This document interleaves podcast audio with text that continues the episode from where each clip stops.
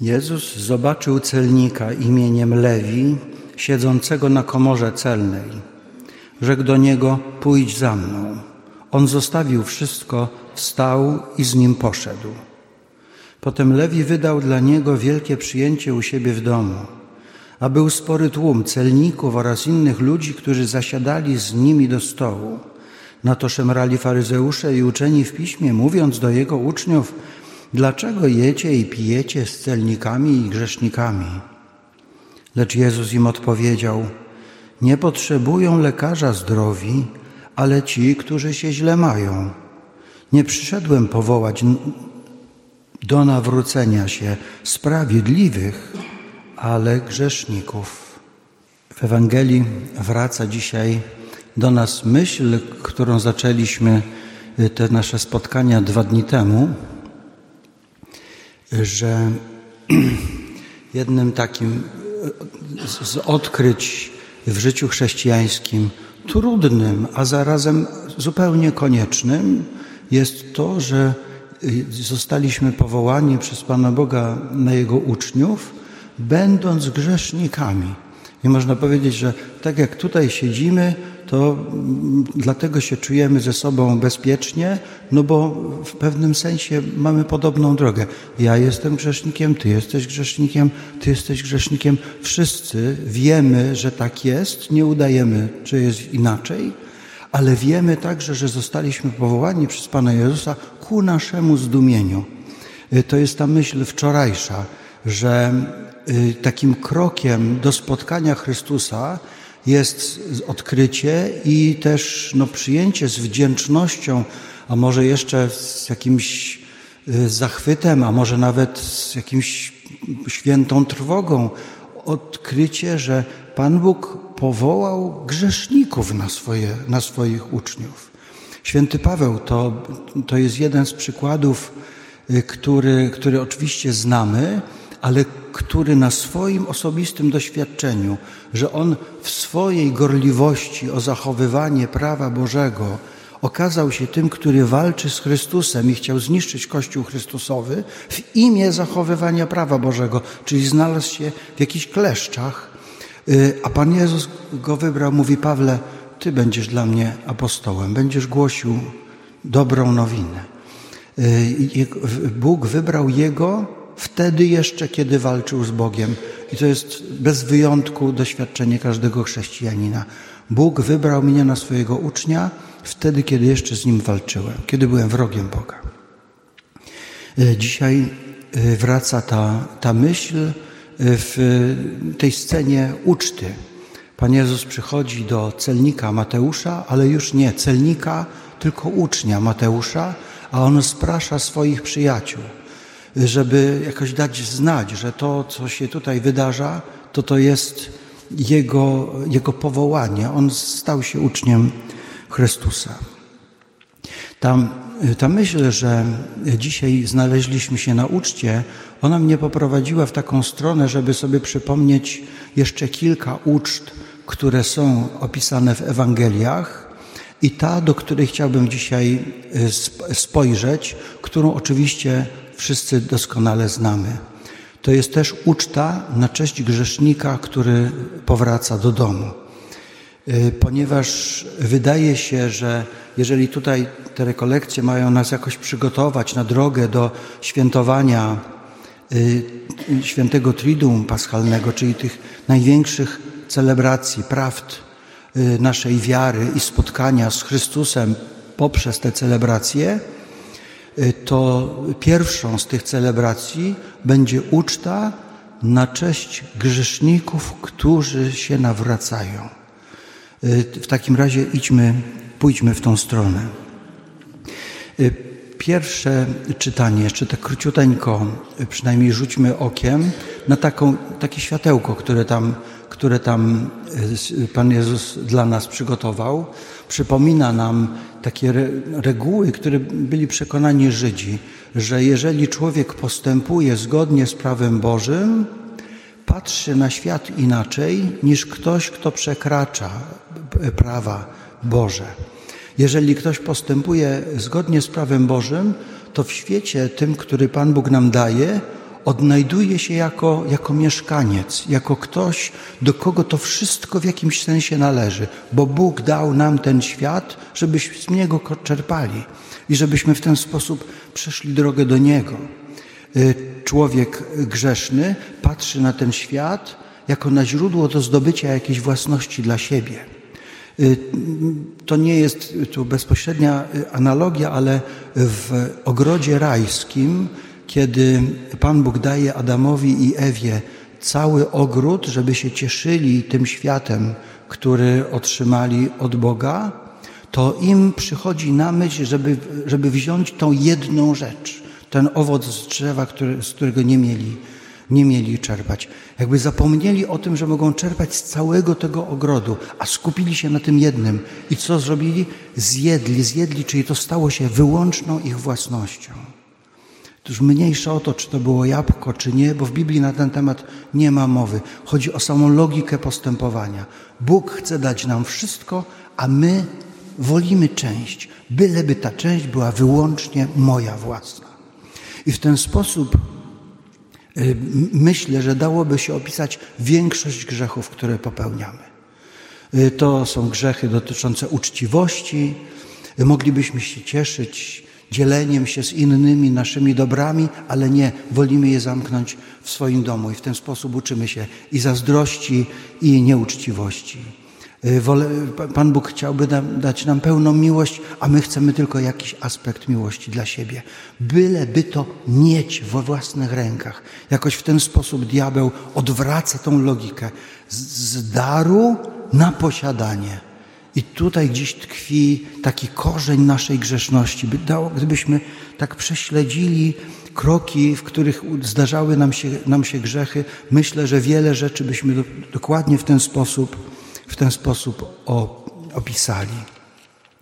A Pan Bóg chciał, chciałby, żebyśmy potrafili w wolności dzieci Bożych, czyli nie przywłaszczając sobie na własność rzeczy z tego świata, dobra z tego świata, czasami dobra duchowe, takie jak pozycja wśród ludzi, jakiś szacunek, autorytet, albo to, że się nas ludzie boją, bo uważają, że jesteśmy z jakiegoś powodu silniejsi. Y, my chcie, chcielibyśmy mieć coś dla siebie, zapominamy, że Bóg chce dać nam wszystko. I myślę, że ta prawda w przepiękny sposób i taki bardzo obrazowy, też taki, który po prostu łatwo zapamiętać, jest y, opisana w tej przepięknej przypowieści o Ojcu Miłosiernym i o Synu Marnotrawnym. Y, myślę, że ponieważ ona też oczywiście pojawi się y, w czytaniach tego okresu Wielkiego Postu, Myślę, że warto już ją dzisiaj prześledzić, bo ona też prowadzi na ucztę, też na to, co my teraz robimy. Y, ten upadek syna, ten grzech syna, on się zaczyna, pamiętamy tą przypowieść. Ojciec miał dwóch synów, jeden z nich mówi: Daj mi to, co na mnie przypada w spadku, tak jakby ojciec już umierał albo umarł. No i poszedł w dalekie strony, tam żyjąc grzesznie, stracił cały majątek. Na tym dnie upadku yy, przypomniał sobie, że może w domu ojca mógłby przynajmniej znaleźć jedzenie, no to wraca do domu, żeby być niewolnikiem. I yy, taka jest jakby fabuła tej historii, chociaż ona się tutaj nie, nie skończy. A Y, patrząc na to z perspektywy tej właśnie, że Bóg chce dać nam wszystko, a my tylko wolimy trochę, ale dla siebie, y, to dokładnie ten syn robi. Daj mi część majątku, który na mnie przypada. To jest to, z czym wychodzi syn z tego domu. Nie chce całego dziedzictwa, które otrzymał od ojca, tylko coś dla siebie i bierze ten majątek, który mu mógł przypadać i w ten sposób odchodzi na drogę, która prowadzi go do upadku. To znaczy grzechy się mnożą, czerpie z tego swojego majątku w sposób nieuczciwy czy grzeszny, no i upada, odchodzi. W gruncie rzeczy staje się y, jakimś niewolnikiem, który żebrze o przetrwanie. Y, w tym upadku to jest pewnie jakieś działanie Boże. Niektórzy mówią, że razem z tym synem wyszedł w drogę jeszcze trzeci syn, o którym tutaj już nie ma mowy, który właśnie w tej chwili upadku podsuwa mu myśl, a w domu Ojca miał być chociaż jedzenie. To jest oczywiście Syn Boży, który, który szuka każdego zagubionego. I ten syn wraca do domu z, z, tą, z tą nadzieją, że przynajmniej najmie się w domu ojca jako niewolnik i będzie miał przynajmniej jedzenie i przetrwa, przeżyje. Ale ojciec z tej jego drogi y, robi drogę zupełnie inną. Nie zgadza się na powrót niewolnika. Mówi: Załóżcie mu suknię, dajcie mu pierścień, sandały i zróbmy ucztę. Ja chciałbym się właśnie na tej uczcie y, skupić, ale zanim to, y, zanim to yy, zrobimy, to ten dialog z synem, ponieważ on ma w sobie coś bardzo, bardzo dla nas yy, przydatnego. Ten syn mówi ojcu to, co sobie przygotował. Zgrzeszyłem, nie jestem godzien. A yy, odpowiedź, jaką, jaką od ojca słyszy, to jest załóżcie mu suknię, nie będziesz niewolnikiem, będziesz synem. Jakby nadanie godności na nowo. To jest w mocy Ojca i najważniejsze z, z, dla nas z tej opowieści, oprócz tego, że ojciec jest w taki bogaty w swojej hojności, jest to, że ten syn uwierzył, że jego to dziedzictwo, to synostwo, ono może zostać odrodzone że można na, może na nowo być synem. On tą suknię przyjął, on ten pierścień nałożył na, na rękę. Y, będę, będę jednak, jednak synem. Bo dlaczego? Bo, bo istnieje coś takiego jak przebaczenie. Przebaczenie, czyli przywrócenie temu grzesznikowi tej pierwotnej godności. I teraz to, do czego, do tego, do czego zdążam, czego już nie ma w tym opisie, ale jest tam, kończy się to opowiadanie tym, że ojciec zarządził przygotowania do uczty. I teraz próbowałem sobie wielokrotnie jakoś wyobrazić tą ucztę. Y, stół, na którym są te przygotowane potrawy na ucztę, uczty te opisywane w Ewangeliach, one miały też swoje rytuały. Y, jak to wyglądało. Najpierw to była jakaś rozmowa, ona się przedłużała. Taka uczta musiała trwać kilka godzin. Y, to była chwila, kiedy jakby goście cieszyli się swoją obecnością, tam wypowiadali te swoje toasty, pochwały, jakieś wyrazy szacunku y, wzajemne. Ktoś opowiadał jakieś opowieści, co się wydarzyło, ale ta uczta jest ucztą na cześć tego syna, który był umarły, a ożył. I teraz wyobraźmy sobie ojca takiego szczęśliwego, że ten syn do niego powrócił. Y, obok niego siedzi ten, ten syn, który właśnie powrócił do domu. I teraz wyobraźmy sobie, gdybyśmy my znaleźli się na tej uczcie. Jesteśmy małą społecznością, wiele wiemy o sąsiadach, o tym, co kto robi, to jak żyje, co się komu wydarzyło. Wszyscy wiedzą o tym, co się wydarzyło z tym synem. E, wszyscy opowiadali sobie już niestworzone historie o tym, jak on hulaszczo żyje gdzieś w dalekich stronach i traci majątek, który zabrał z domu ojca. On w pamięci tych ucztujących jest jednym wielkim wichrzycielem i grzesznikiem. E, w dodatku wykorzystuje naiwność ojca. W dodatku teraz znowu wkradł się w łaskę ojca i ojciec się dał temu omotać i siedzi przy nim po jego prawej ręce na uczcie. Y, no, takie się narzucają myśli, kiedy patrzymy na tą, na tą scenę tego szczęśliwego ojca i tego syna w tej białej sukni, nagle, który, który tyle lat jakby odebrał z życia tego, tego ojca gdzie ojciec na niego wyczekiwał, tęsknił, płakał za tym straconym, za straconym dzieckiem. I każdy z uczestników pomyślałby, że tutaj się dzieje początek jakiejś znowu złej historii, że ta historia z grzechem, ona może się jeszcze raz powtórzyć, bo taka jest ludzka logika tej sytuacji. A jednak inna jest logika przebaczenia. Kiedy dokonuje się przebaczenie, to ten, który przebacza, nie myśli o tym, czy jego dobroć nie zostanie wykorzystana jeszcze raz. Tylko cieszy się z tego, co się teraz wydarza. To, że znowu do siebie należymy. Ten, który przebacza, jest szczęśliwy z, z tego faktu, że prze, mógł przebaczyć. A ten, któremu okazano przebaczenie, ten syn, on jest zdumiony, że istnieje coś takiego jak przebaczenie, które odradza człowieka zupełnie na nowo. Jakaś, nie, jakaś wielka moc. Jest jedna z modlitw eucharystycznych, gdzie y, mówimy, że Bóg swoją wszechmoc tu na ziemi najlepiej okazuje poprzez przebaczanie. To jest tak wielka moc odradzania człowieka na nowo. Y, papież y, Jan Paweł II, który też analizuje tą przypowieść, y, o której dzisiaj mówimy, tą ucztę na cześć tego syna, mówi, że przebaczenie zrównuje w spotkaniu obie strony.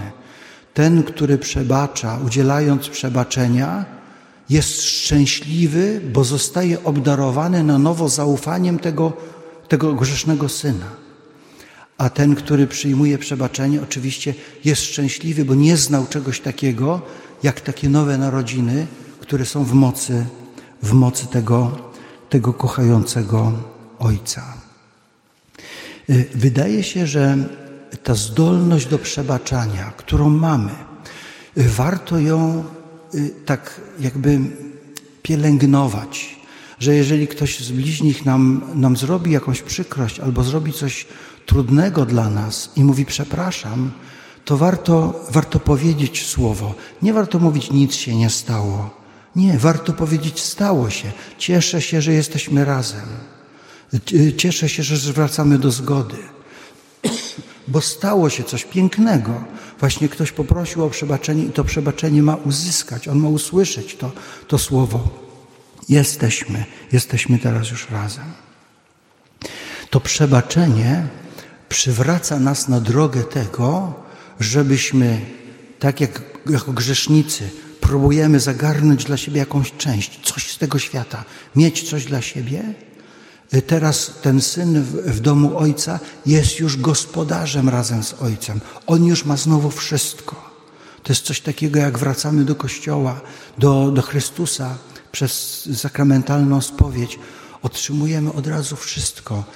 Całą wspólnotę odzyskujemy. Stajemy się tymi żywymi y, y, braćmi, siostrami, siostrami Chrystusa.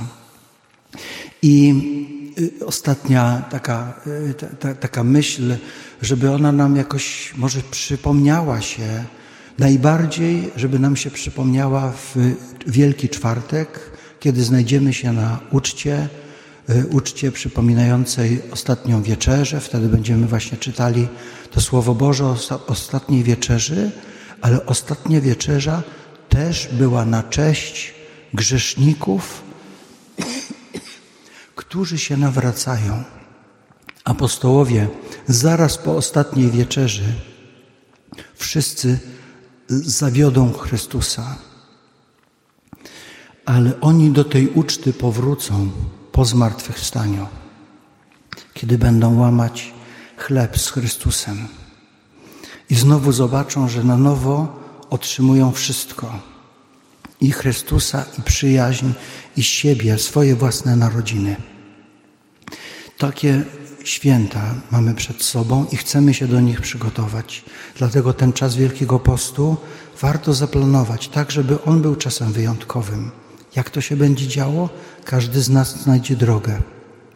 Ale tak, żebyśmy znaleźli się na tej uczcie jako ci, którzy pamiętają o tym, że stali się na nowo dziedzicami i gospodarzami Królestwa Bożego.